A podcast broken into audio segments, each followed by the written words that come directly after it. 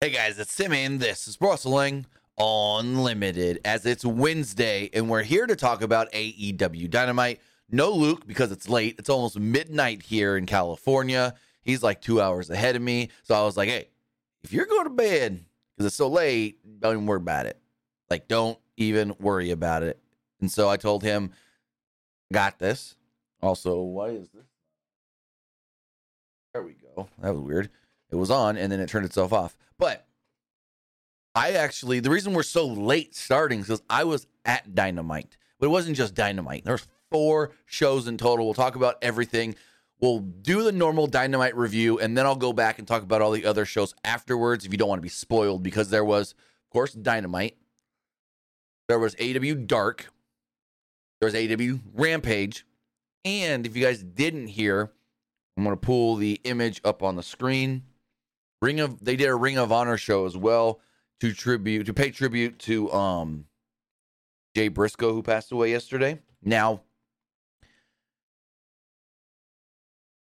I'll, I'll get to it when we get to it, but Tony said that there's a lot of people you're not gonna ex- you're not expecting to see gonna work this and beyond this, and it was just all the people that are normally there for a dynamite or a rampage. So unless there are more people doing like backstage segments talking about Jay than we saw that we didn't see, And I don't know what they're talking about. Because he's like, yeah, we got people that flew in from across the country last minute to be here. And I'm like, mm, these are people I see on TV every week, other than Christopher Daniels, but he's there every week because he's running talent relations. So we'll get into it, but I just like, I don't know what the heck he was talking about as far as other people being here for this show and this and we'll get into it. We'll get into it. But they did. I'm trying to find the image now, which I can't find for some reason.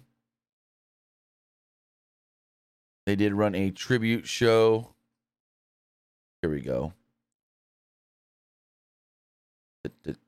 Um, why can't I pull this up on the screen? Here we go. So it was the Jay Briscoe celebration of life.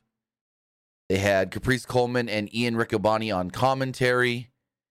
And yeah, really, really cool thing they did. We didn't know it was going to happen.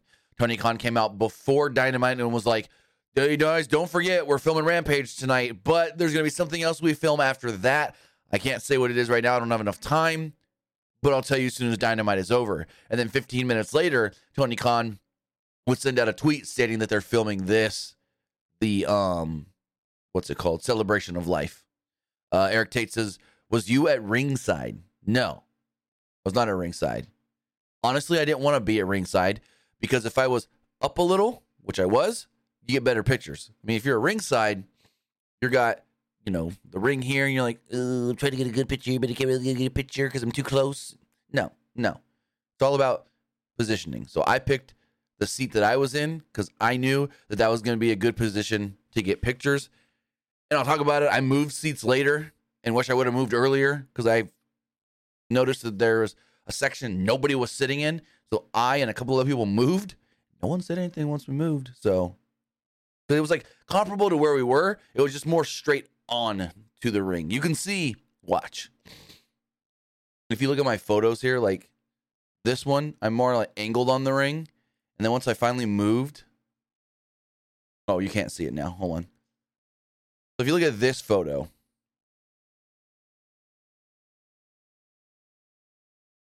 I'm angled on the ring. And these freaking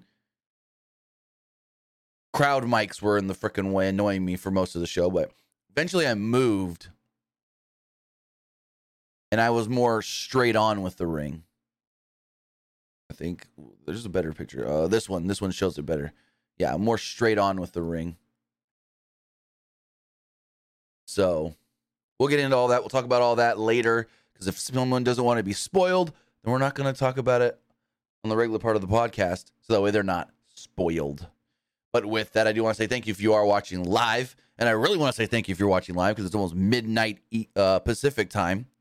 Twitch.tv forward slash PW Unlimited. Um, trying to read the chat, but it's for some reason.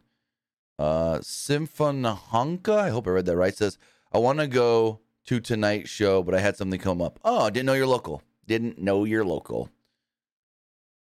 But again, thank you if you're watching live on Twitch because this is gonna be a late one. This is gonna be a late one. Also, want to say thank you if you're watching or listening later, whether that's youtube.com forward slash pro wrestling unlimited or podcast services all around the globe like Stitcher, Spotify, Google Pod, Apple Pod, Anchor, iHeartRadio, and so much more. Remember, if you are watching live on Twitch, you can help us out a couple of different ways. You can either help us out by hitting that donate button down below or donating Twitch bits in the live chat. Also, remember, you can help us out one of two different ways. You can either subscribe with a tiered subscription or you can subscribe with Amazon Prime because remember, if you have or have access to Amazon Prime, a Amazon Prime account, then you have Prime Gaming. Prime Gaming gives you a lot of cool things like free games, free stuff for games, and they always give you one free subscription to any Twitch channel you want to subscribe to throughout the month.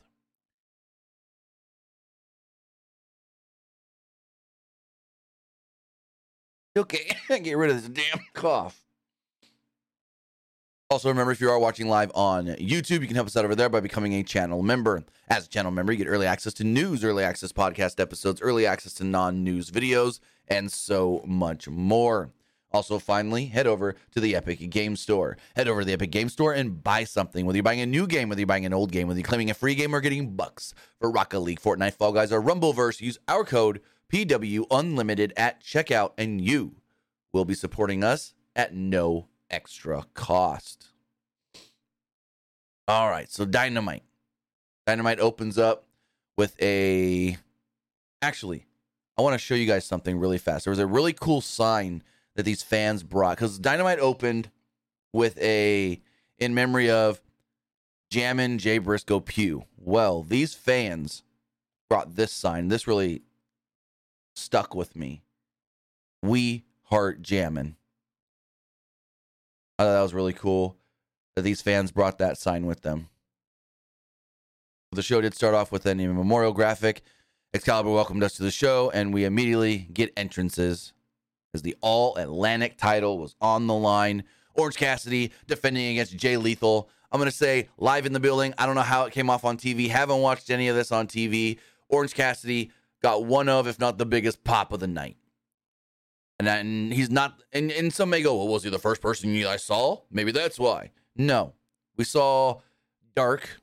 I think there were. Now, also, I'm going to tell you, I had a buddy do these notes for me. He watched on television. So I'm going to read his notes, but then I might stop a couple times and be like, well, being there live, I noticed this. So I'm reading a friend's notes who watched live on TBS, and then I will fill in some blanks of what I saw and what I experienced being there live. So um, I'm trying to find it now.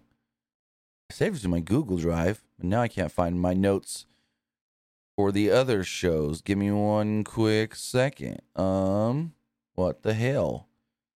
Do, Do, do, do, Where did they go? Here it is. I'm not gonna. I'm not gonna tell you what we saw, but we saw one, two, three, four, five, six matches on Dark. So we saw a good number of wrestlers because there's a lot of tags and there's a trios match, and so Claudio or not Claudio. Um, Orange Cassidy was not the first wrestler we saw, but I will say Orange Cassidy, Jungle Boy, and Sting, and Adam Cole. Orange Cassidy, Jungle Boy, Sting, and Adam Cole probably got the biggest pops of the night when their music hit or they walked out. Again, haven't watched it on TV, so I don't know how it actually translated, I guess you could say. But they did a video before the match itself started where Jeff Jarrett, Satnam Singh, and Sonjay Dutt were basically told, can't come to ringside. Everybody's banned from ringside and don't even try to just come out there and whatever. Da, da, da, da. Match gets going, and immediately here comes Jeff Jarrett, Satnam Singh, and Sonjay Dutt down the stairs. And they go and they sit in the front row. They're like, we got tickets.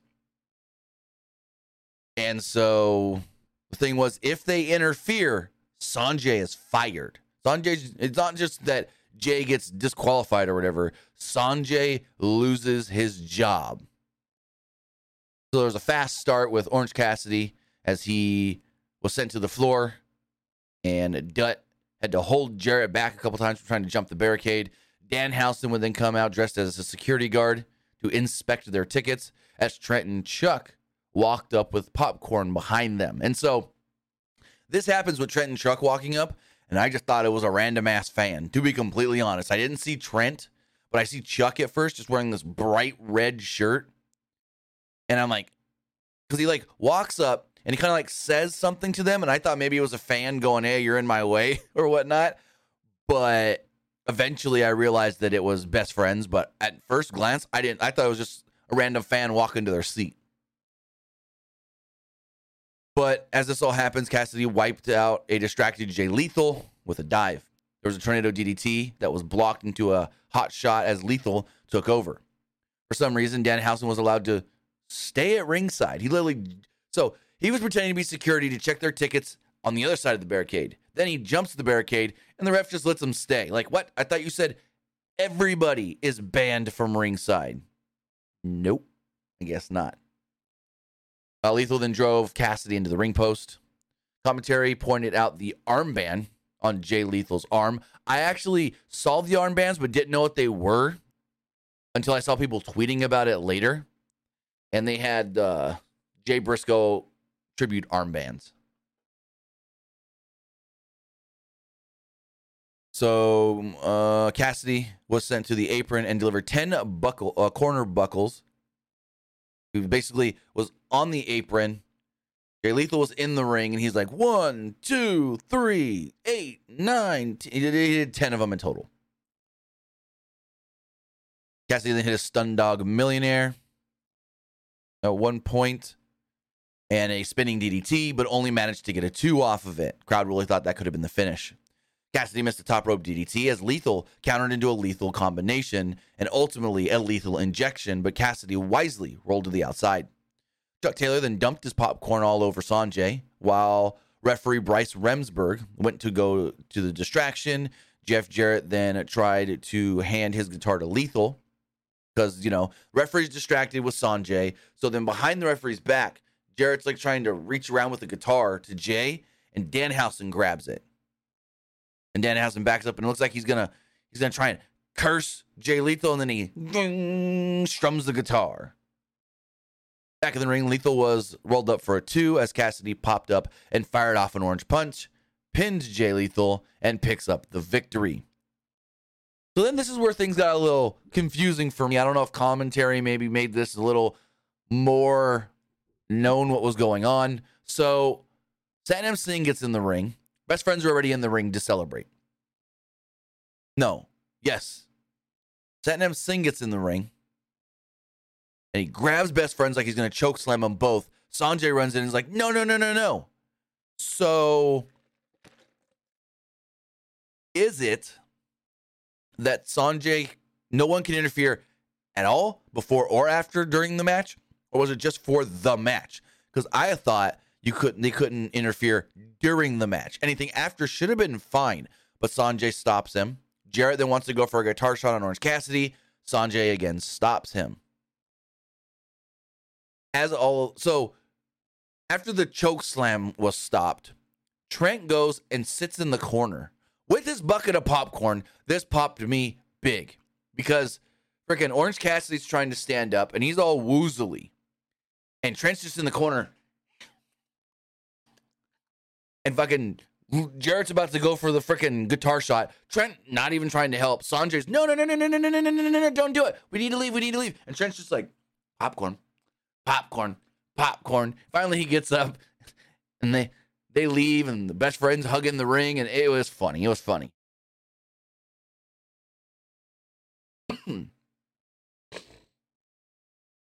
um. Eric Tate says, How big is the new set? I mean, it's good size. Now, I'm going to preface I've only ever been to one other AEW show, and I was at AEW first ever show. I believe that set never changed size wise. So, as far as this set compared to that set, that set felt a lot wider and maybe as tall if not a little smaller. This one feels like it might be a little taller, but the old stage felt so much wider.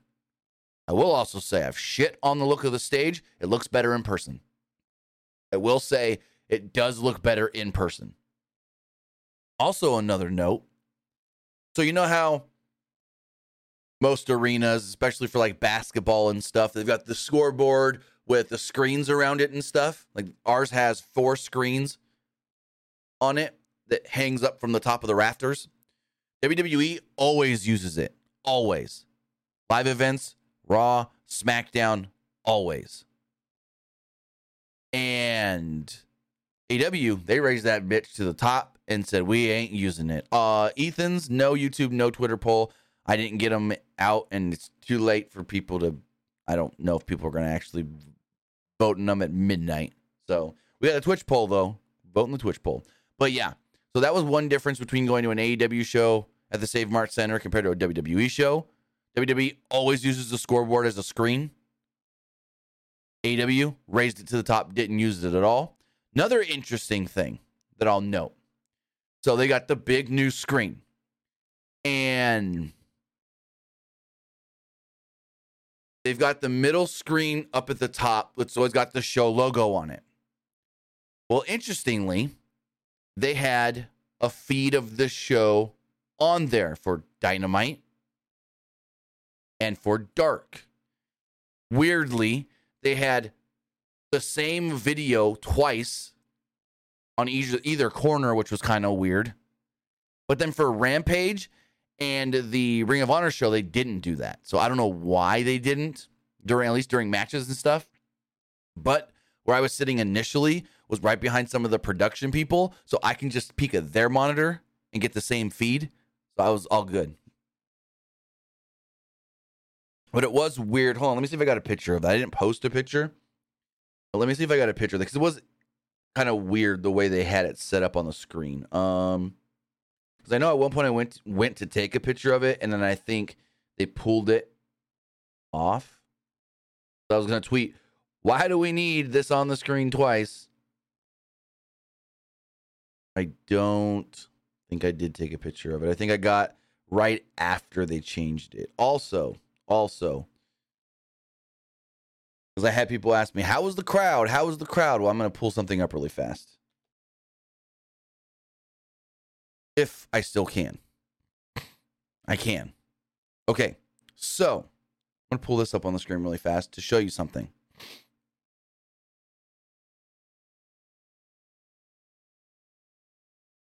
Um, Ethan says, "Are you going over Rampage and the ROH show, ROH show at the end?" Yes, because those are technically spoilers. Now, I want to show you guys this really fast. This is the the seating map for the show tonight. All of this was filled up to here.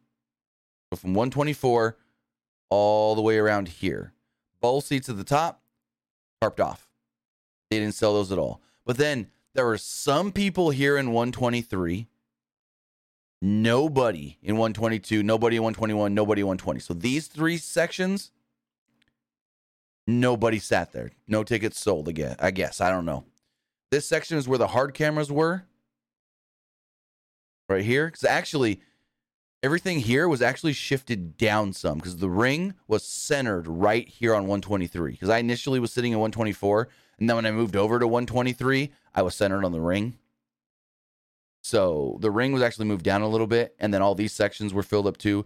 But right before Dynamite started, I was sitting right up here, two rows ahead of me. They take the entire row and ask them to stand up and bring them all the way around to over here try and fill in some of these empty seats that didn't sell. So so it looked better on television. So that was something they did as well. And these people ended up, I mean, I would have said, no, I don't want to move. They got to sit like five rows closer. But then you're on opposite a hard camera and anybody doing anything in the ring, even though there wasn't many in ring promos tonight, which is kind of weird. Like you're looking at the backs of everybody's head. So I was like, I made sure I was sitting on hard cam side. But yeah, there was three and a half sections just empty. And then by the time Dynamite started, it filled up like those Because at first you look over there and you go, oh, those are a lot of empty seats. But I guess being on West Coast, the show itself, the event, I guess you can call it, started at four, but a lot of people got there right when Dynamite started. I mean, doors open to three. People still goddamn work.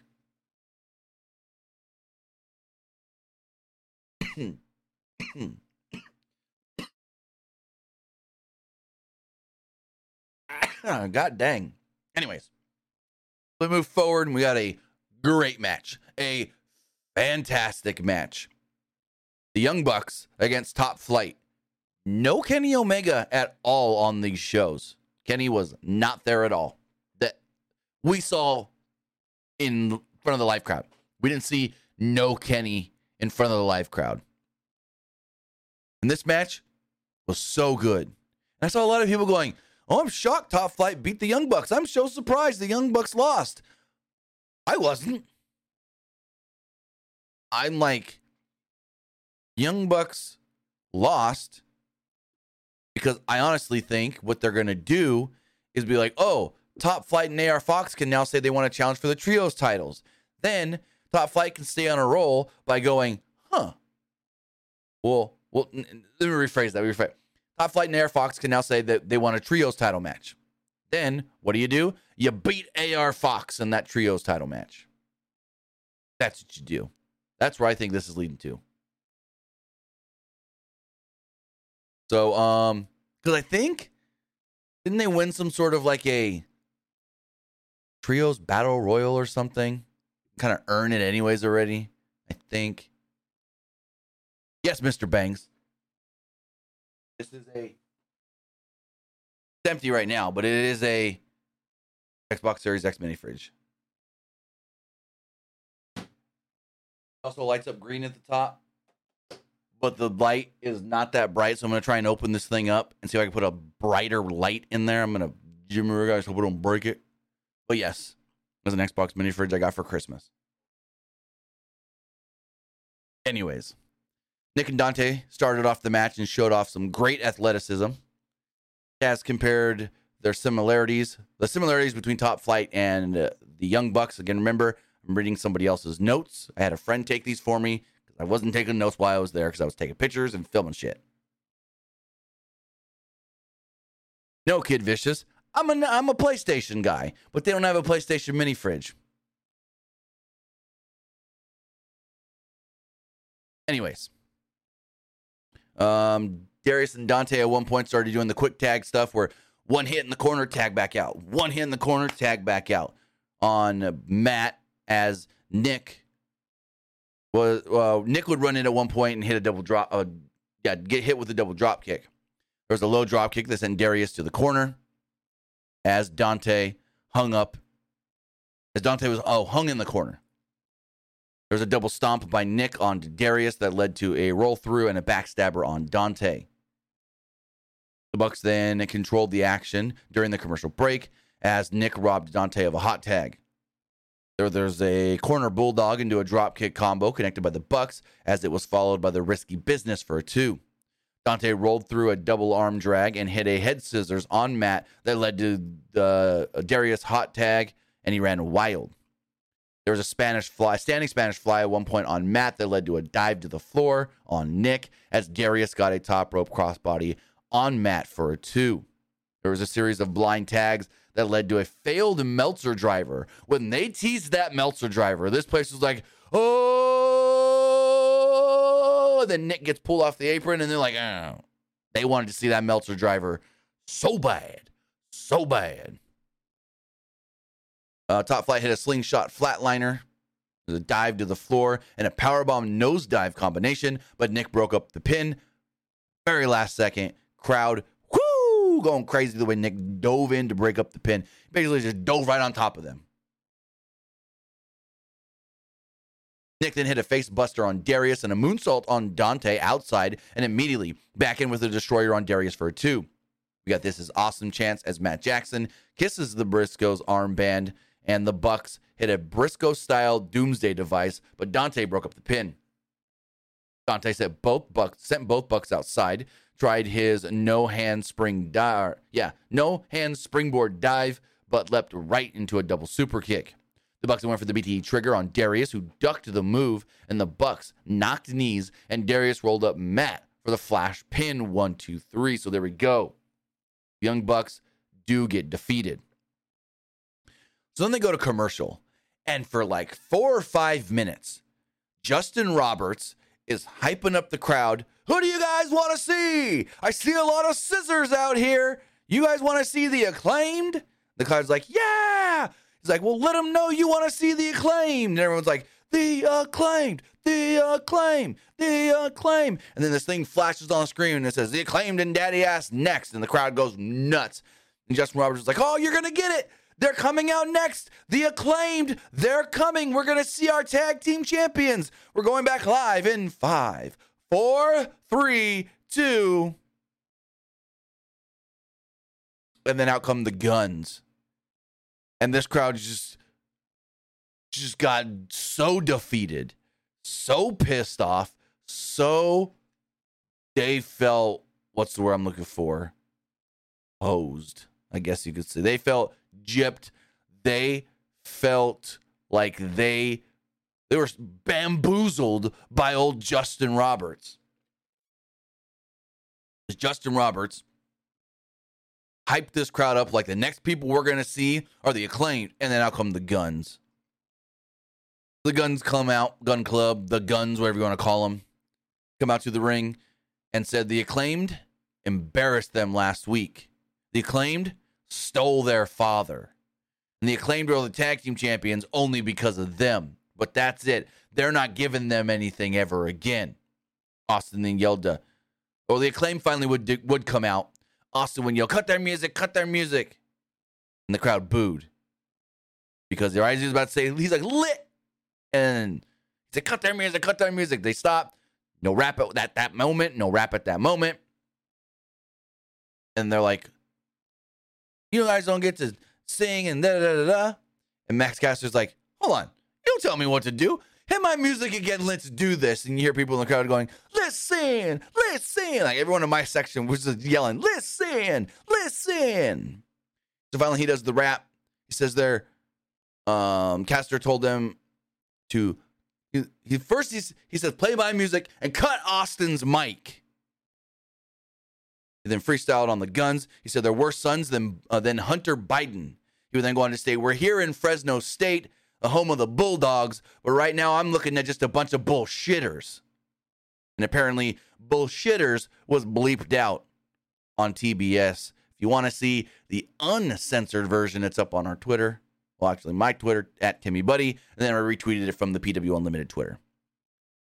So yeah, he said they're worse sons than Hunter Biden and we're in Fresno State, the home of the Bulldogs, and I'm looking at a bunch of bullshitters or something like that, or you guys are bullshitters. They then slide in the ring before start brawling before Billy Gunn, Daddy Ass, jumps in the ring and separates them.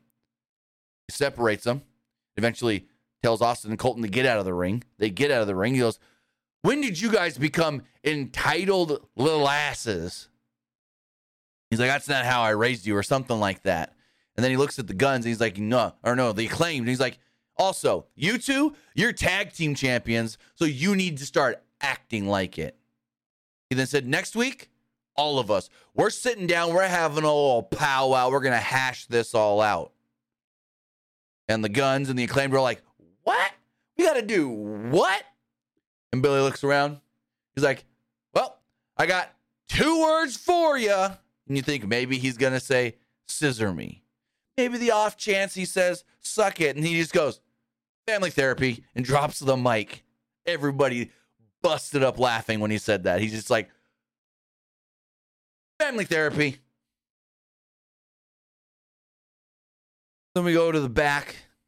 We see Hangman Page with Renee Paquette. She asked how he's feeling physically. Page said that he stuck to his word when he said he's knocked Moxley out for mocking him about what happened in their first match. Renee asked where he goes from here, which Page says, well, he needs to have some tough conversations and mend some fences some people he hasn't talked to in a while. Renee would then wrap it up and whatnot, and you think they're done filming, and then go, Page goes, wait, hold on, hold on. What? I, I, I, how's John doing? How's John feeling? And she goes, Well, he's no more beat up than he's ever been in his career and over the last 10 years or so, but yeah. And Page is like, Well, I got one other. No, I shouldn't. Uh, you know what? Mm, I'm, I'm not to ask that. Never mind. Never mind. I, I have a good night or something like that. But he's like, wants to ask her another question and then pulls back from it. I don't know what that was to be, what that was supposed to be. A little weird. But yeah. Next up, we had Ricky Starks taking on Jake Hager. Uh, Chris Jericho was on commentary here as Hager quickly mowed down Starks to start. The, the purple hat came off. Starks got a corner boot and put the bucket hat on before doing the rope walk as Hager fought it off, but was then tossed to the outside. Hager blocked a baseball slide as Starks tried to slide below the bottom buckle, but his ankle rolled under him and looked really awkward as Hager hit a lariat. Hager then controlled, uh, took control during the break as he was about to powerbomb Starks to the floor through a table that Matt Menard and Angelo Parker set up. And when this table came out, these people were like, Yes, oh my God, tables, tables, tables. They're like, Give me tables, give me ta- or give us tables, or saying something like that.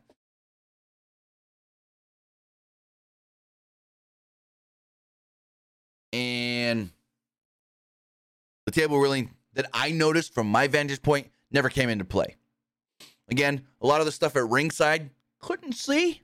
I kind of tried to watch the production guys monitor down below me, but I didn't really see anything happen with the table.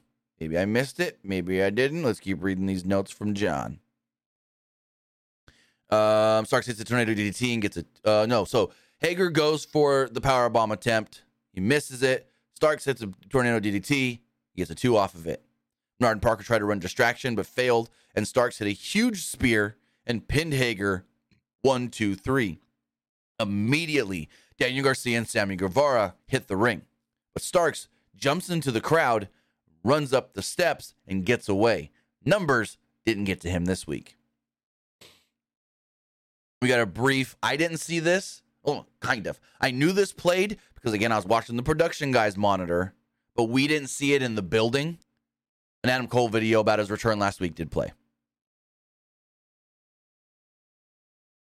Uh, Kid Vicious, they did chant "We want tables," but at one point, the word "give," "give us" or "give me," something like that, was being chanted as well.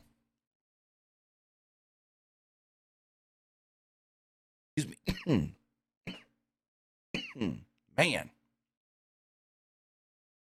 So we come back from a break and we go to the back with Tony Schiavone with a furious JAS. Well, Jericho, Garcia, and Guevara. Jericho said, You know what? Next week, I've requested a tag team match. It's going to be you, Ricky Starks, and that. What did he call him? Oh, he called him something that was actually pretty funny, but I don't remember what it was now. Uh, I think he called him like a orphan, that orphan, Action Andretti, against me and Sammy Guevara. Yes, we're reforming the Sex Gods. And Garcia was like, mm, well, hey, uh, I want to be in this match. What about me and you instead, Chris? And Sammy's like, finally, everything we've been training for, everything I've been mentoring you about, stepping up and taking initiative. He hugs Garcia. Garcia doesn't really want the hug. They then state, you know what? You know what? You know what? This Friday on Rampage, Daniel's taking on Action Andretti. If you win, Sammy says, you could have my spot. If you beat Action Andretti, you can have my spot. Well, willing. You could be the tag team partner. Varden says, also, got new gear for you. He gives him these leather pants, and Jericho's like, ooh, leather. Ooh, I like leather. Jericho says, it doesn't matter if it's the Sex Gods or Garcia Co. Starks and Andretti, we're going to get theirs next week. Honestly, I thought it should be Jaricia instead of Garcia Co. or Garcia Cho or whatever he called him. I think it should be Jaricia, but whatever. We then got Daniel Bryan or Brian Dan. Wow, I haven't done that in a while. Bryan Danielson and Bandito. And boy, howdy, do I got some stuff to say about this with the crowd. So honestly, I wish this match would have never ended because it was fan freaking tastic. Went about 18 minutes. And if they were not doing the storyline where Danielson can't lose right now or he doesn't get the title shot, they should have switched this finish to Bandito. This crowd, and I mean, no shocker here in Fresno, but this crowd loved Bandito. Bandito came out to a great reaction, and as soon as the match started, they were booing Danielson, cheering Bandito. But again, there's a very big Mexican community here in Fresno, so no shocker that Bandito got the cheers, which a little bit kind of maybe because when Rush worked dark, they couldn't give two craps, but maybe because it was dark and not everybody was in the building yet. But this crowd was totally, I would say, 70 30 for Bandito, if not more. Like half this match, the crowd's just going, Si se puede, si se puede. Like half this whole match. They're just chanting that, and they're like, yeah, no, no. this crowd loved the hell out of Bandito. So it was the battle of two former ROH world champions, and they adhered to the code of honor early on. Danielson, so okay, John did write in these notes. Crowd was loudly behind Bandito, so it did come off well on television. That's good to know. That's really good to know. Yes, I know, Kid Vicious. I just messed up and said Daniel Bryan by accident. It happens. It's a Freudian slip. where you accidentally say the wrong thing that you've been so accustomed to saying for years. It's not a big deal, bud. Anyways, Danielson wraps the leg of Bandito early on and hooks the arm into a high stack for a two as he smirks at Bandito, who quickly follows up the Romero special. Danielson escapes and tries to get into one of his own. Like a nose hair that's tickling my nose. Anyways, he stomps at the knees of Bandito. There's a fast series that led to Bandito rolling through a sunset flip, trapping the arms as Danielson bridged up his neck to power out of it and get right into his face. There's a little face off. Bandito then locked on the El, uh, El Nudo. I'm going to butcher this. El Nudo Lagunero, the finisher of Blue Panther, as Danielson escaped to the floor, but Bandito quickly hit a tope and a tope con grillo. Still, I don't know how these guys, like, I know how to do a front flip. I can do a front flip, but I don't know how to do a dive and then in midair just woo, rotate my body. No, if I'm doing a flip, I got to do it off the jump, off off the just right off the cuff. I don't know how to jump and then do the flip in mid. Uh uh-uh. uh Bandito tried a springboard back in the ring, but Danielson caught him with a kick in midair to take over into a commercial break. Danielson controlled the entire break, but ran into a pop up facebuster by Bandito for a double down. There was a chop battle that led to some uppercuts by Danielson in the corner as he moonsaulted out of the corner right into a Bandito super kick. There's a spinning moonsault crossbody that led to a stalling vertical suplex by Bandito. Crowd loved this. Bandito's got Danielson, and he's like kind of got him up, and he's like, oh, and he's fighting it, and he's fighting it, and he's fighting it, he's fighting it. The crowd's like, ah, ah, ah, ah, and he's fighting, and he's fighting. He finally gets Danielson up for the straight, like he's just straight. Danielson straight up and down, vertical. This crowd, when he got him up, lost their bananas. This was one of the bigger pops of the night when he finally muscled Danielson up straight and held him up there for a minute for that stalling vertical suplex. Like, oh my, I've never seen that kind of reaction live for a suplex. But Bandito got it. Literally, he's like fighting it. And he's fighting. And he's trying to muscle Danielson up, and he kind of loses it for a second. And he gets it again, and he loses it, for, and he finally, and when he gets him fully extended, this crowd just, ah, like holy crap! Who would have thought Kenny Omega came out or something. Anyways, stalling vertical suplex. He held Danielson up with one arm at one point as well. Bandito tried a frog splash, but Danielson got the knees up and rolled into a LeBell Lock as he screamed for Bandito to tap out, but no avail. As his other arm was wrenched back, Bandito broke the hold with his toe on the ropes. Danielson fired off some kicks, but Bandito blocked the home run shot. What have I been saying the last like five, six weeks? Quit the home run shot. Everybody blocks it. He then hits a spinning GTS off of a torture rack. Danielson then flips out of a 21 plex as there is a drop toe hold that led to each man getting a near fall off of La Mastro. La, I always butcher this word. La Magistral. La Magistral Cradle. Then there was another double down spot. Bandito was then sent to the outside, and Danielson hit a low drop kick and a running knee off the apron. Both traded forearms while in the corner, and Bandito hit a moonsault. All right, this was just nuts. Avalanche moonsault follow slam that looked like he barely got the rotation off on this the last second. Holy crap. 21 plex. Danielson kicks at it too. Then they get an ex- insane striking battle where these two are just bomb, bomb, bomb, bomb, beating the shit out of each other as Danielson fought out of a brainbuster. He tried to go for the LeBell lock, but Bandito powered out. There was a backslide that led to a Busaiku knee, and Danielson picking up the victory. So there we go. Also, we hear MJF's music.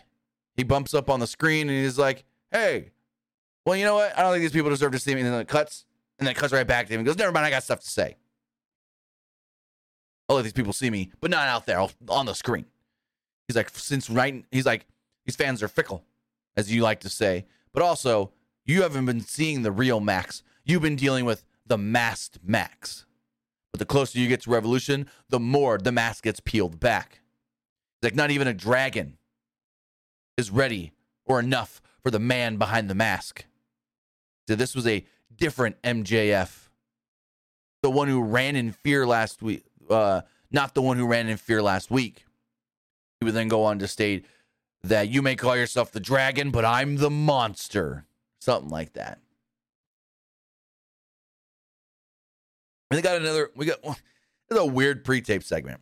So it's Saraya, Toni Storm, and Ishida.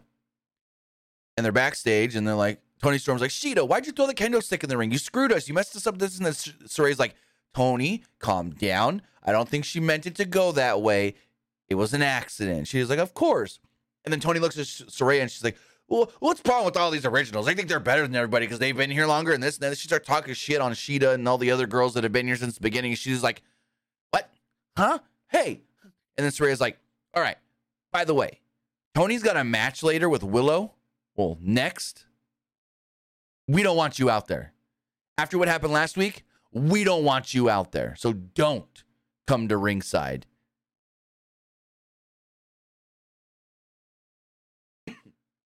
All I'm going to say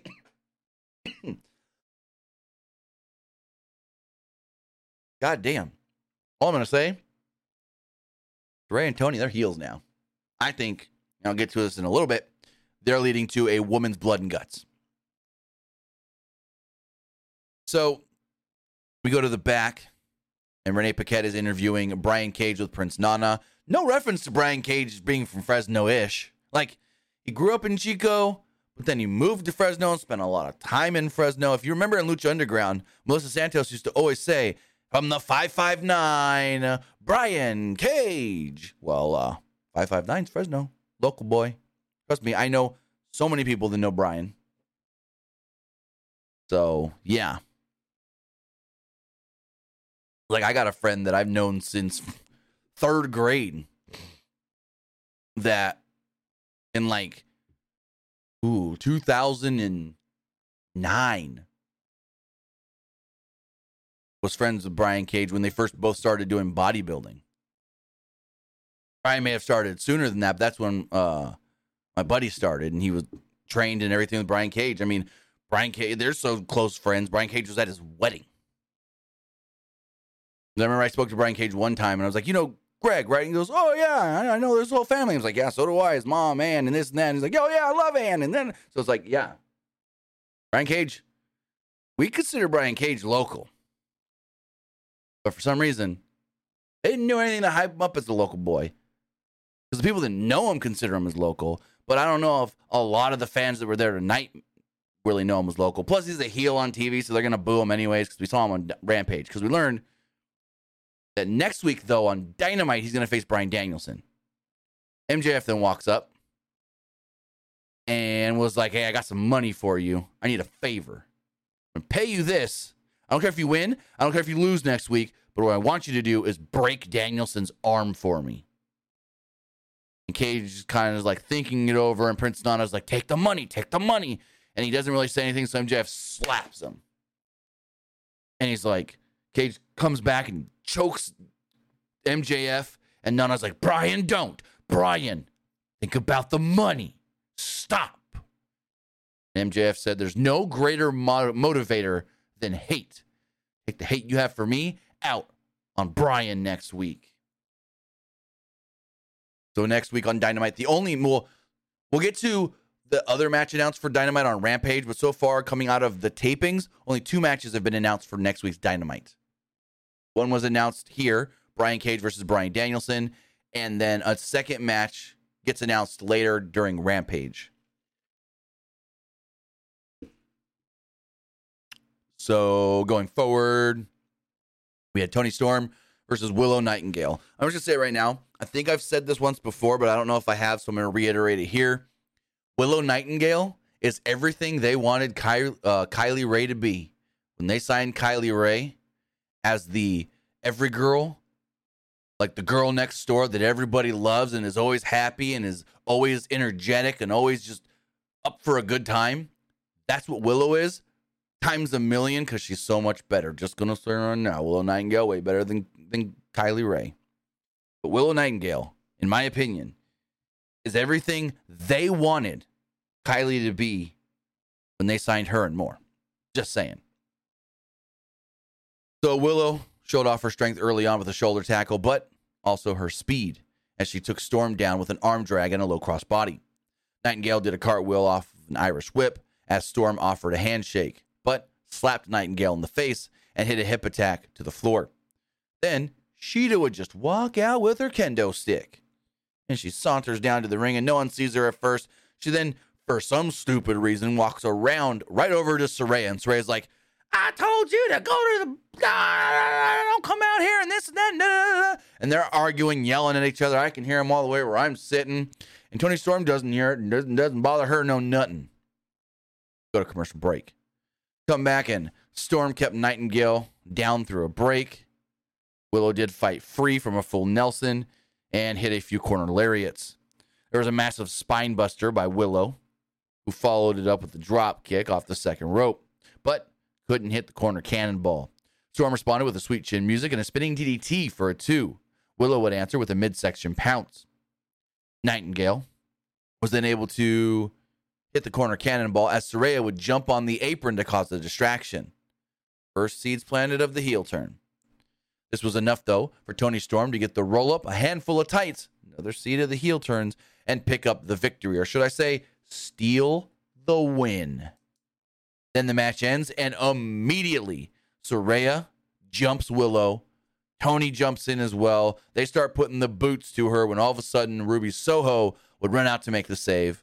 Shida would kind of look all confused and be like, well, do I go with you? Do I go with you? Do I go with you? What do I do? So they've been teasing the whole thing of Saraya and Toni. They're they're they're full on heels now. Like they're they're full on heels. But they're teasing the thing of Saraya and Toni don't like the quote unquote AEW originals.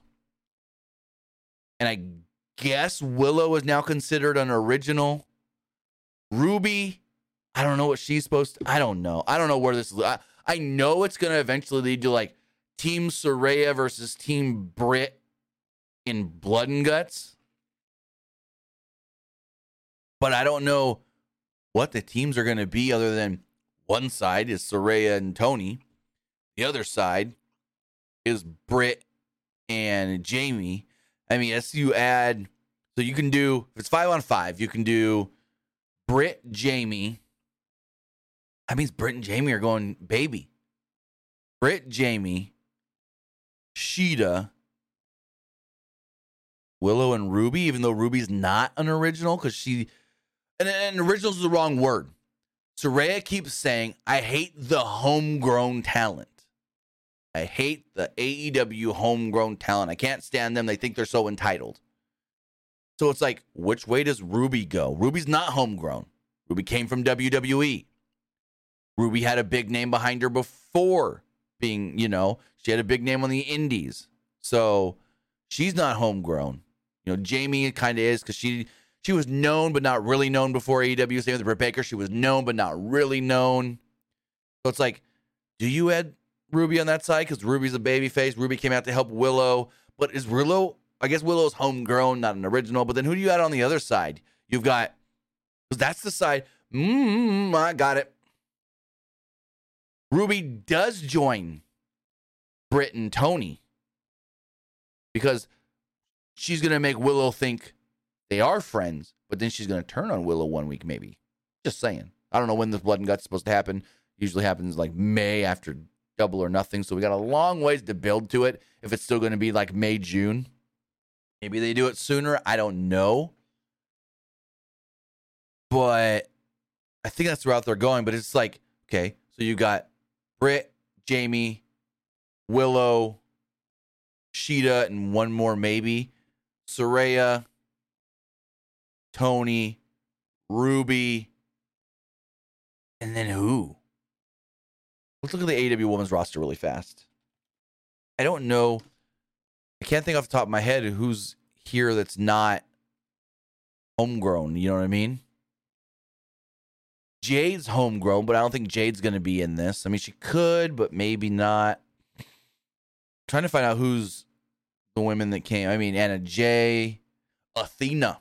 Athena's not homegrown. She's already a heel. Put Athena over here. That's four. Uh, Athena would be fucking great in a blood and guts match. But I don't see anybody else. Thunder Rosa, maybe. I don't. I don't consider Thunder Rosa homegrown. Serena Deeb. I mean, maybe you could put Serena Deeb over on the the non homegrown, and you can kind of maybe make an argument to put Ro- Thunder Rosa on the other side, but she's not even cleared to train yet. She can just run a little. So yeah, it's gonna be interesting to see how they flesh these teams out if they are doing the whole, as I mentioned it earlier, original slash homegrown against the longtime vets. Renee Paquette backstage with Konosuke Takeshita. Crowd loved Takeshita, especially. So he's doing his promo. There's there was a heckler behind me the entire show until the ROH stuff started. Just heckling everybody, even a little bit during the ROH stuff, but not really. And so Takeshita's up there and he's like, got the broken English. And the guy's like, can't understand what you're saying. Learn English. I don't know what you're saying. Domogato? Dorigato? I'm like, shut the fuck up, this guy. And then Takeshita just rattles something off in Japanese. And the crowd loses their crap.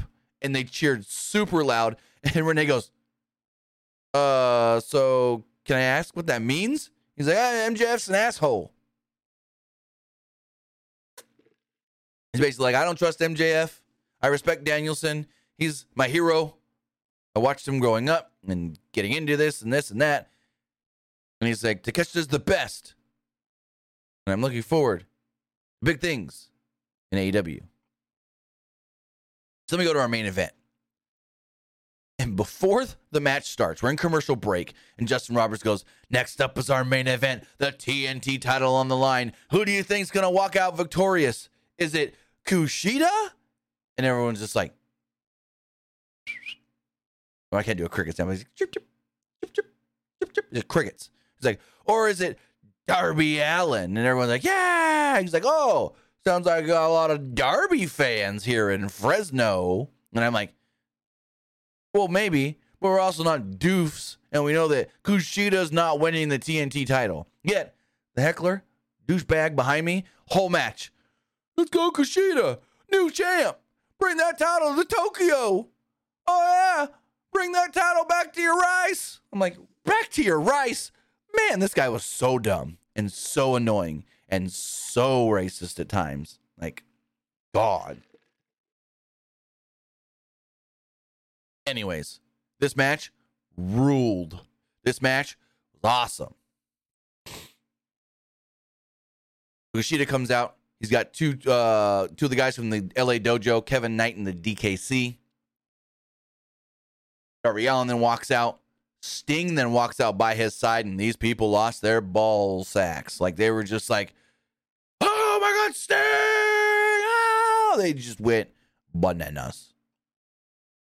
Early on, there's dueling chants from the crowd. Let's go, Darby Kushida. Let's go, Darby Kushida. Excalibur tries to run down the resume of Kushida, I guess. Um, there was an excellent series of counters and submi- of, of submissions as Kushida picked the ankle. Allin quickly hit a hip toss, but Kushida flipped out into a snap drop kick.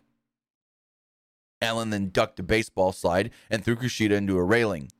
Back inside, Kushida punted out of an arm. Excuse me. Back inside, Kushida punted out the arm of Allin and tried to soften the arm with a hover lock, hoverboard lock. Allin then tried to go for the coffin drop, but Kushida caught him in a forearm strike. Allin then blocked a Pele kick and hit a code red for a two. Kushida rolled to the outside, and Allin. So Kushida goes to the outside. Darby climbs to the top, and like three people around me are all like, coffin drop? Coffin drop? Is he going for the coffin drop? And I'm like, no, he's not.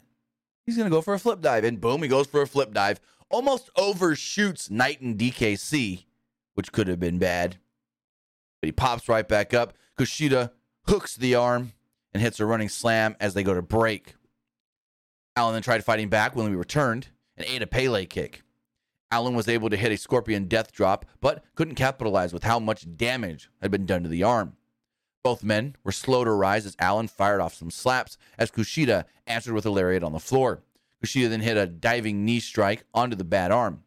They battled on the apron where Allin hit an over the top stunner, and the commentary wondered who got the worst of that because, you know, Kushida took the stunner, but Darby also flat on his ass on the goddamn apron. Allin then set up a chair ringside, and Sting's like, "Don't use the chair." He's like, "I'm not going to use the chair. Don't use the chair. I'm just going to set up the chair and stick him in the chair." And so, basically, Darby takes Kushida and he sits him on the chair. And where was I? Allin set up Kushida on the chair and went to go for a shotgun drop kick. Kushida tossed the chair away and caught Allin with a cross arm breaker in midair. I didn't really see this that well. I kind of tried to watch it on the screen, so I didn't see the full thing, but it looked awesome from what my vantage point. I didn't get to see the move fully, so I bet you it looks even better than I'm thinking. But like Darby jumps at Kushida. Kushida grabs him in midair, like flips around him, and then whew, right in the arm breaker. Allin's tapping out, kind of. But Nothing can happen at ringside. And they're fighting at ringside for like four minutes. This spot happens, and eventually, I think it was Bryce Remsburg was the referee. Correct me if I'm wrong. And he finally just goes, "Oh, they're outside. One, two, three. And I'm like, now you're gonna fucking count? They've been fighting on the outside four minutes. Come on. So after all this on the outside, he gets uh, Bryce Remsburg gets to like seven. Darby breaks the count on the apron where Kushida slaps on a key lock and turned it almost into a reverse throw off the top. There's a hoverboard lock that was almost applied, but Allin locked his hands and so he couldn't really fully get it. Kevin Knight then tossed Sting a towel and told him, throw it in for Darby because he's going to lose. So how about just have him lose now? But Sting threw it into the crowd. Allin then powered up, but Kushida went to sink in the submission some more Allin countered into a Last Supper and pinned Kushida to pick up the victory. Kushida and Allin then shook hands afterwards as the challenger raised the champion's hand. And the show ended with Excalibur saying that they are thinking of Jay Briscoe. He is in their hearts and their minds. So announced for this week's AEW Rampage, which we're going to talk about here in a moment, Dan Garcia will be taking on Action Andretti. We'll hear from Eddie Kingston. Brian Cage will take on Willie Mack. Jade Cargill and Leila Grey will be in action as Jungle Boy also takes on Ethan Page. Also, it was announced that next week, Bryan Danielson will face Brian Cage. All right, now we're going to do the Twitch poll. We're going to do the text messages. Then we're going to talk everything else that happened at the tapings. So I will put a spoiler alert thing on the screen once we get to that as well. But if you want to be part of the show, remember you can text in to 510 906 1341. Again, text in 510 906 1341. So as we check the Twitch poll here. Ah, crap. I just closed it. Twitch poll, Twitch poll, Twitch poll. 50% liked the show, 33% thought it was just all right, and 17% did not like Dynamite. Uh, this text message here says, "Who are the first challengers for the AEW World Trios titles?" Well, I think it's gonna be AR Fox and Top Flight. At one point, I, I would have said um, House of Black, but now after tonight, I think it's gonna be um, Top Flight and AR Fox. Person says, if TK even decides to purchase WWE, would he still honor WWE's deal to go to Saudi Arabia until 2028? I don't know because he might have to legally, but at the same time, there may be some clause he can possibly put into the new contract of buying, saying that they don't have to. Maybe there's a thing where if the comp- company is sold and those contracts are non void. I don't know. Honestly, that's a legal thing that I would have no earthly idea about. Um, Which says, Thank you for doing the post show so late. I appreciate everything you do. Did you enjoy the entire experience overall? Also, it's not wrestling related, but have you checked on Stephen Stephen A. Smith's new book, Straight Shooter? Well, I'm not a book reader, so no. Um, I'm gonna get to the whole my experience here in a moment. Experience overall, fantastic. Had a great time. Um, and yeah, I could have done the, the podcast in the morning, but I was just like, you know what? Eh, I'll do it now. And if people miss it, they can always go back and watch it on YouTube. Anyways, so now we're jumping into spoiler territory because we're going to talk dark. We're going to talk about Rampage. We're going to talk about Ring of Honor. So I alluded to this earlier. Tony Khan came out and said, We're going to film something special that's going to mean a lot to a lot of people. I'll tell you more about that later. Then he sends out the tweet, so we all finally kind of know. Well, actually, a lot of people seemed like they didn't know we were getting this Ring of Honor thing, even though Tony tweeted it out. And so Tony Khan comes out after Dynamite and he's like, hey, don't leave. We still got Rampage. And then after Rampage, we're doing something else. We are doing a Ring of Honor tribute show in tribute to pay tributes to Jay Briscoe. He's like, we got a lot of people that came out here last minute that you're not going to expect to see, that you didn't think you were going to see, and this and that, and blah, blah, blah. We had people fly from across the country, and I'm like, cool. Who? And then we get the show, and it's just people that we see most weeks in AEW anyway. So maybe they filmed some backstage stuff that they didn't show us that we'll see. Other thing, as far as this Ring of Honor tribute show does go, Tony Khan did state that it'll go up on Honor Club for free, not behind the paywall, and the AEW or the Ring of Honor YouTube channel.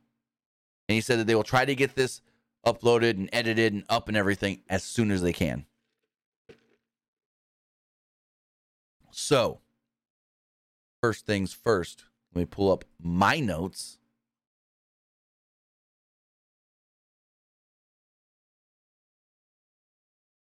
Let's see my notes that I took live from the show for all the other stuff. So we've got, we'll start with Dark. Um, we got the Dark spoilers. Not much to talk about with all these. Uh, Skye Blue defeated Zoe Dubois, and apparently, like a couple of the websites that were posting Dark spoilers had a bunch of names wrong. But Skye Blue defeated Zoe Dubois. Okay match, nothing special. The fans loved Zoe stretching before the show even started more than the match itself because she's flexible as hell. Like she's like stretching her leg, like stretching on the ropes and stuff like this.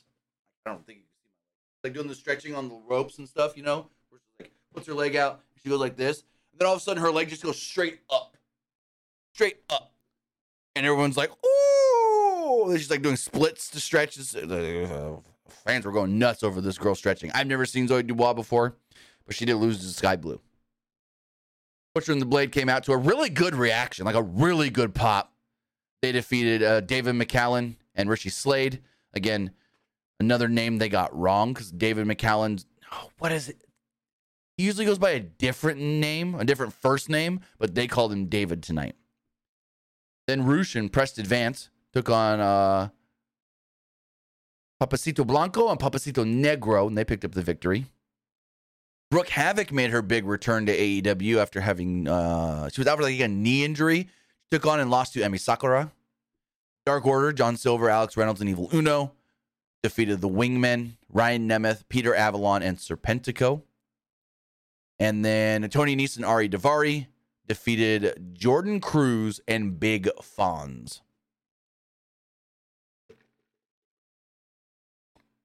This here cemented why I don't want to dark. All these matches were really short and nothing special happened at all. And hey, Rampage was kind of the same. So, first match we get is Jungle Boy and Ethan Page. Jungle Boy does pick up the victory here, but some stuff did happen. Now, a lot of this match took place at ringside, so I missed a lot of this. Maybe not a lot of the match, but a good excuse.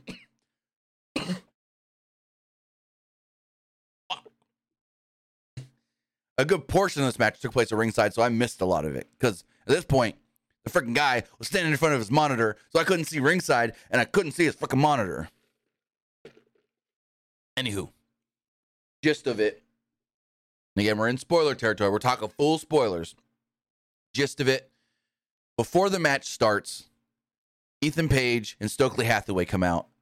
Actually, hold on. No, no, no. I gotta go back dark really fast because Tony Nese had, or not Tony Nese, um, Mark Sterling had a funny line. He comes out and before the Tony Nese Ari Daivari tag match, and he's like, "So, I heard there's a rule in San Francisco that uh, you can't walk the streets if you're ugly." And looking uh, by all you people here in Fresno, it's no wonder you live here and not San Francisco. And I'm like, "Oh, the ugly joke to the to the live crowd, gotcha." Well, anyways, so Stokely and Ethan Page come out, and they start saying some stuff about how um, the other guys in the firm couldn't get it done. Jungle Boy and Hook beat them, but they shouldn't have been.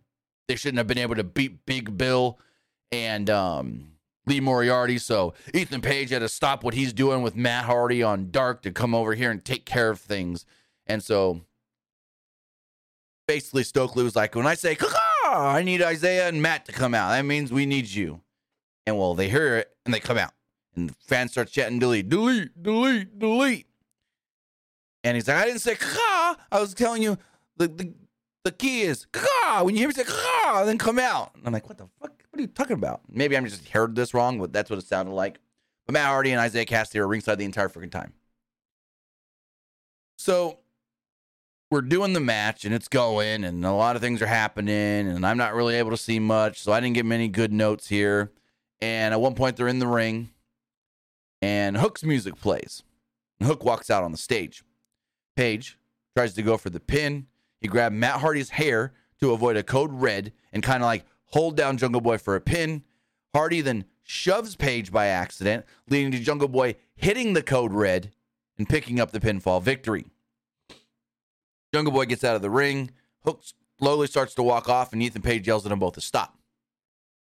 And he's kind of like, Matt, you always say you have my back, right? You got my back. You're by my side, and this and that. And, that. Matt's like, of course I'm by your side, Ethan. Of course I've got your back.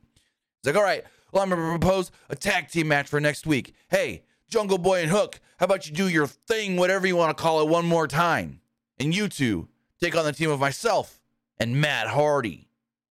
Next week on Dynamite, it's to be Ethan Page and Matt Hardy taking on Jungle Hook. So Tony Schiavone gets in the ring and he says, I want to introduce my next guest. And out comes Ortiz. Now, I hate when AEW does this shit. If you're going to do a talking segment that starts with Ortiz, then why not say we're going to hear from Ortiz instead of telling us on Dynamite, on Friday, we're going to hear from Eddie Kingston? If this was real life, then what was Eddie Kingston's original segment supposed like? If we're supposed to think this is all real, like, okay, no, no, no, no, no. let me let me rewind that. if this was real, then how would you know to advertise Eddie Kingston if it wasn't known that Ortiz was going to call him out? And also, Ortiz's whole motive for calling him out was bullshit stupid. Anyways, I hate when AEW does this when they're like, MJF is going to be on the show. And then the only reason MJF appears on the show is because somebody else calls him out or somebody else says something that leads him to running. It's it's nonsensical because you're telling us that you want us to think it's real, even though we know it's scripted, but then you're really telling us it's scripted when you tell us someone's going to appear on the show and the segment is set up to make us think that the other people in the segment didn't know they were going to show. I don't. Ortiz comes out and he's like, Tony, nothing against you, no disrespect or anything, but you're not the one I want to talk to. I need to speak to Eddie. Eddie, get your ass out here. So Eddie walks out with a chair in hand. And he's like, let's go talk in the back. We don't need to do this out here. He's like, oh, now you want to talk. Now you want to go talk in the back. He's like, you wouldn't talk to me earlier, so now we're going to do it right here, right now.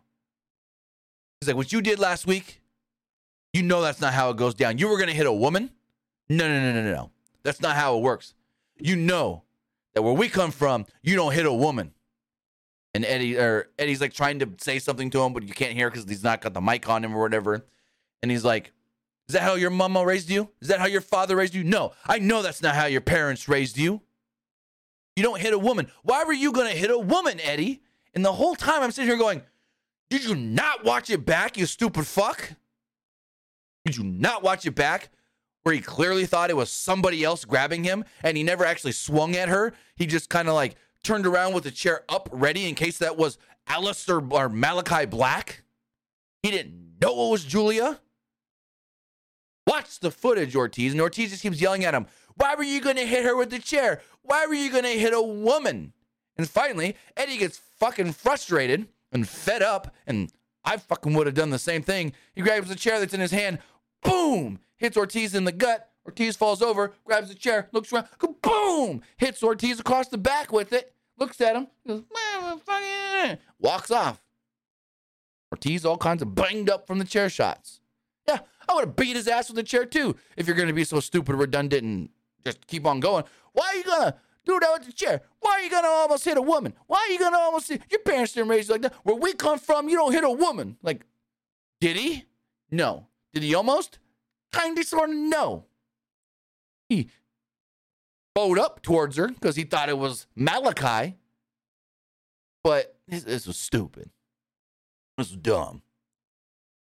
The whole and he says it like five to six times. Why are you gonna hit a woman? Why'd you almost hit a woman? Why are you gonna hit? Where we come from, we don't hit women. Your parents didn't raise you like that. I know your parents raised you better. You didn't, you're not raised to hit a woman. Like, yeah, I would have knocked out Ortiz with that goddamn chair too because he got so goddamn annoying.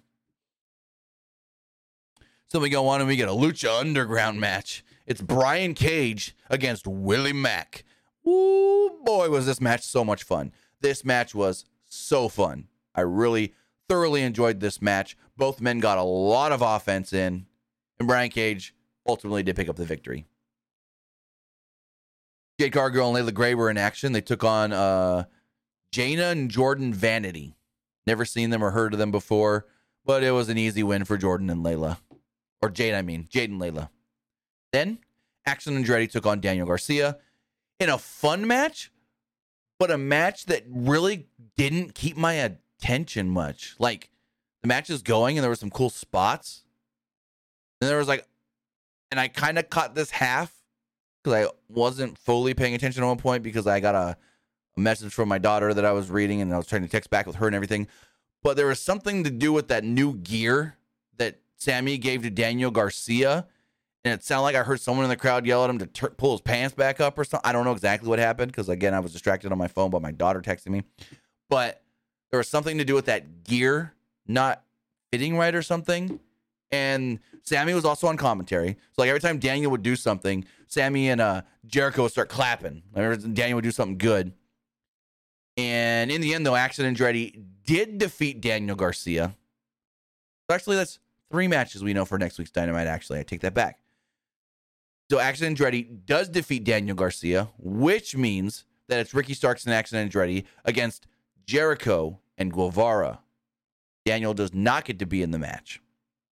So I don't know where this is going to cut out on the broadcast, but Action Andretti's in the ring for like five minutes, yelling at Jericho, yelling at Sammy, yelling at uh, Garcia as they're up on the stage going, Here's the real winner, Daniel's the real winner. Garcia's the real winner. And then eventually Sammy starts walking down the ramp, looking at uh, Action Andretti, and he pulls the shirt off or whatever. And Action Andretti like sits down on the ropes and he's like, "Come on, you want to come in and fight?" And Sammy's like, "Yeah." Nah, you're not worth it. I'll get you next week and walks off. So I don't know how much of that's going to actually be on the show because that was like a really drawn out five minutes after the show actually ended or the match ended. I mean, so I don't know exactly where that's gonna cut on Dyn or on Rampage Friday. So then we go to the Ring of Honor Jay Briscoe Celebration of Life tribute show. It's opened up. Now I don't know. The way it was filmed made me think that this might not be on the actual broadcast, but basically Ian Riccaboni and Caprice Coleman opened the whole thing. Again, I don't know how it's going to air and what's going to be seen and what's not going to be seen. But Ian Riccaboni and Caprice Coleman just talked about Jay Briscoe and Jay Briscoe compared to Jammin' Pew and how he loved his family and how this and that. And he would always say the show must go on and all, all, this, all, all these kinds of different things about Jay Briscoe and what he meant to them, what he meant to Ring of Honor, and what he meant to so many different people. And they did make reference to not only was he on the first Ring of Honor show, but Jay Briscoe was in the very first ever Ring of Honor match. On that first show, he was in the opener. So then they let us know that the first match of the night is for the Pure Championship as Wheeler Yuta will be defending the title against Hanage, or no, how do you say this? Hanage? Hanange. I don't, I don't know how to say the first name. Hanange Shino. Never seen him, never heard of him before. But the match is all right. It's a pure match. So there's a lot, and I mean a lot of mat work, like way more than normal. Judges at ringside were Jerry Lynn, Dean Malenko, and BJ Whitmer. And I hear someone yell, Wait, they brought all three of them in? They all came just for this? And I'm like, Oh, you really don't know. You really don't know. Those three guys are there every week. Jerry Lynn, Dean and BJ Whitmer. Those three guys are there every week.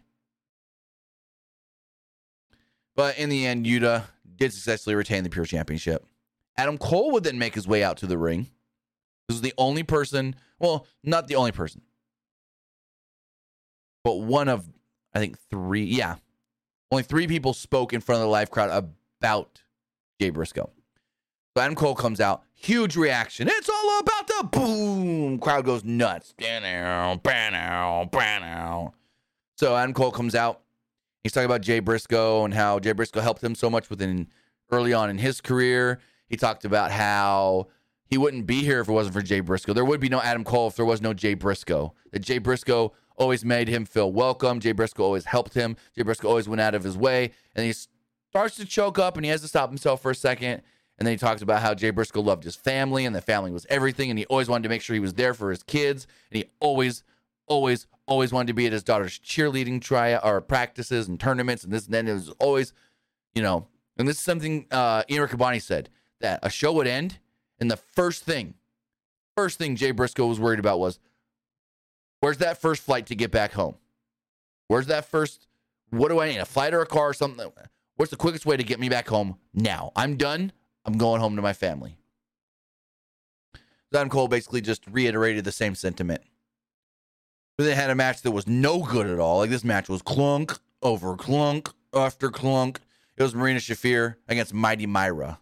Marina wins by submission, but this match was not good. There was a spot where Marina grabs Myra, whips her into the corner, grabs her again, whips her into the other corner. Myra f- takes a face bump, and as she's falling for the face, the flat face bump, Marina goes whoo, whoo, whoo, to the sky or to the, the air, the wind.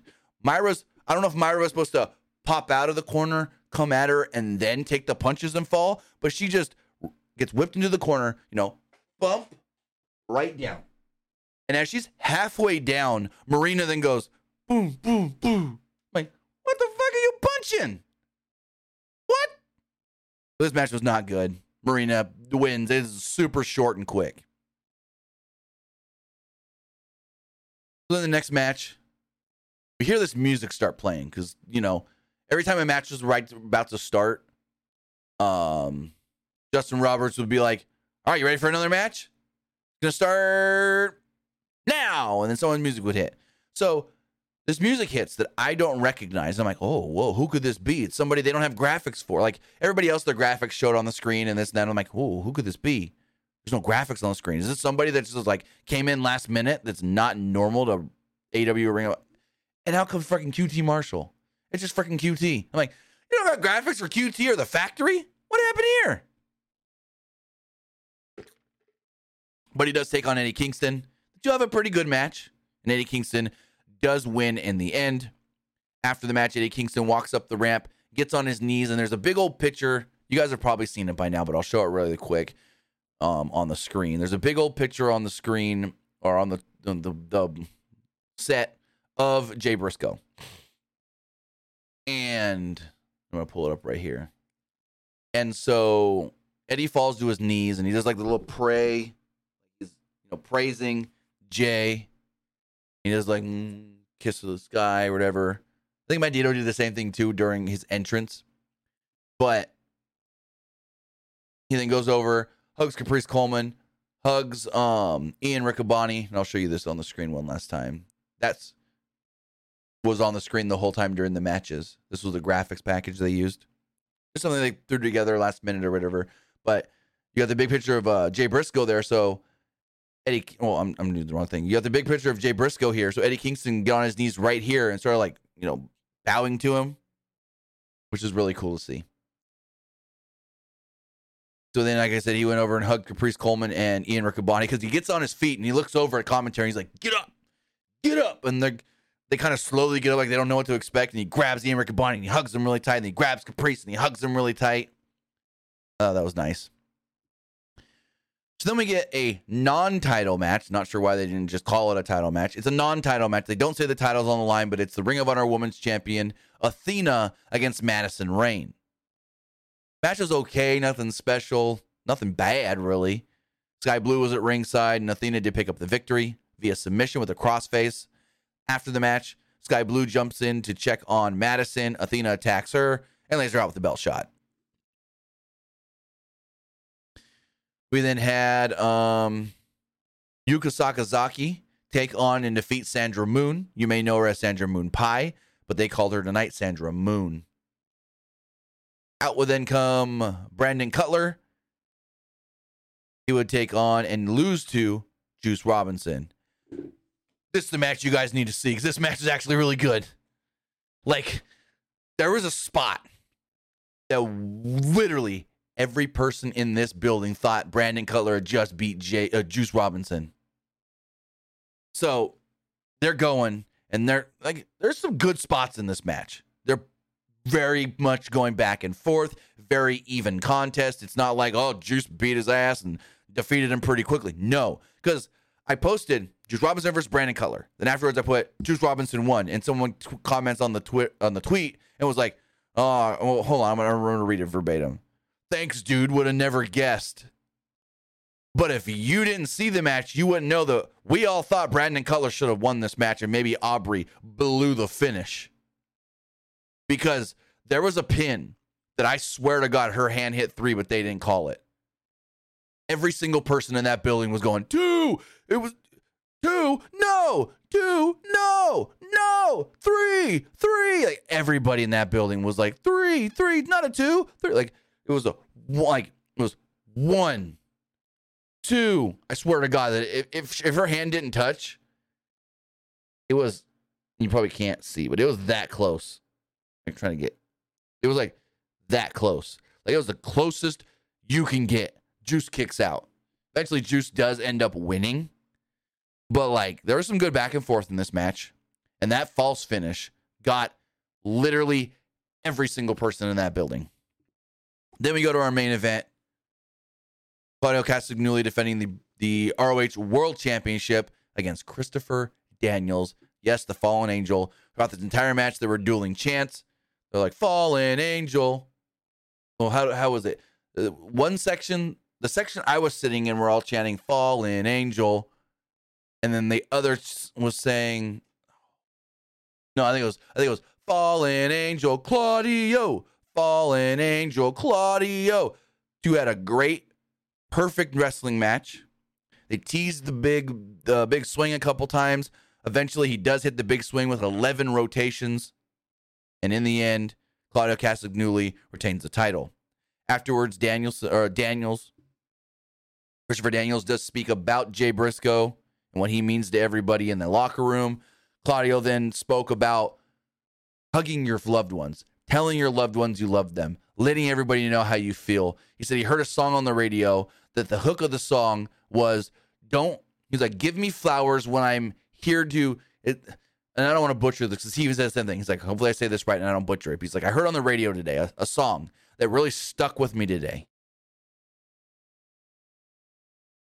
That basically said, Give me flowers when I'm here to enjoy them, not after I'm gone and can't, or something like that. Claudio would then thank the fans for being here. He would thank the fans for staying as late as they did. And then he ended it with, Please drive home safe. So there we go. Overall, great experience. I think, I think, I'm not sure, but I think I saw Grapsity's Righteous Reg there, which means he came down all the way from like the Bay Area. But that's a that's a three hour drive, depending on what part of the Bay Area. It could be four, depending if he's more north than I think. But I think I saw Grapsity's Righteous Reg. But I don't. I, I think it was him because I'm pretty sure he posted a picture that I saw on Twitter of the ROH ring, and then I think I saw him like on the other side of the section I was sitting in. But I didn't like go up to him or no, no, no, no. But um, regardless, great experience, super fun. Crowd was amazing. Crowd was awesome. Yeah. Now it's like, do I go when they come back? I mean, they're not coming back here, but they're going San Francisco, the Bay Area. Do I go to one of the Bay Area shows? This was really fun. But do I want to drive three hours? That for sure. If I go to one of those shows, I ain't doing a review the same night. I mean, actually, we could. I could just go to Baby Huey's house. He'll probably be one of those. Oh, so I don't, I don't know. I don't know. We'll see. We'll see what happens. But regardless, that is everything that went down tonight at the Ring of Honor or the well the the AEW slash Ring of Honor tapings. I thought it was a great experience, super fun, awesome crowd. Highly recommend going to an AEW show. I mean, if you love pro wrestling, you'll love going to an AEW show. So with that, guys, I want to say thank you for joining me here. Twitch.tv forward slash PW Unlimited, YouTube.com forward slash Pro Wrestling Unlimited, and podcast services all around the globe like Stitcher, Spotify, Google Pod, Apple Pod, Anchor, iHeartRadio, and so much more. So with that, guys, have a great rest of your night. Have a great rest of your week if I don't see you later this week. I'll see you next time. Have a good one, guys.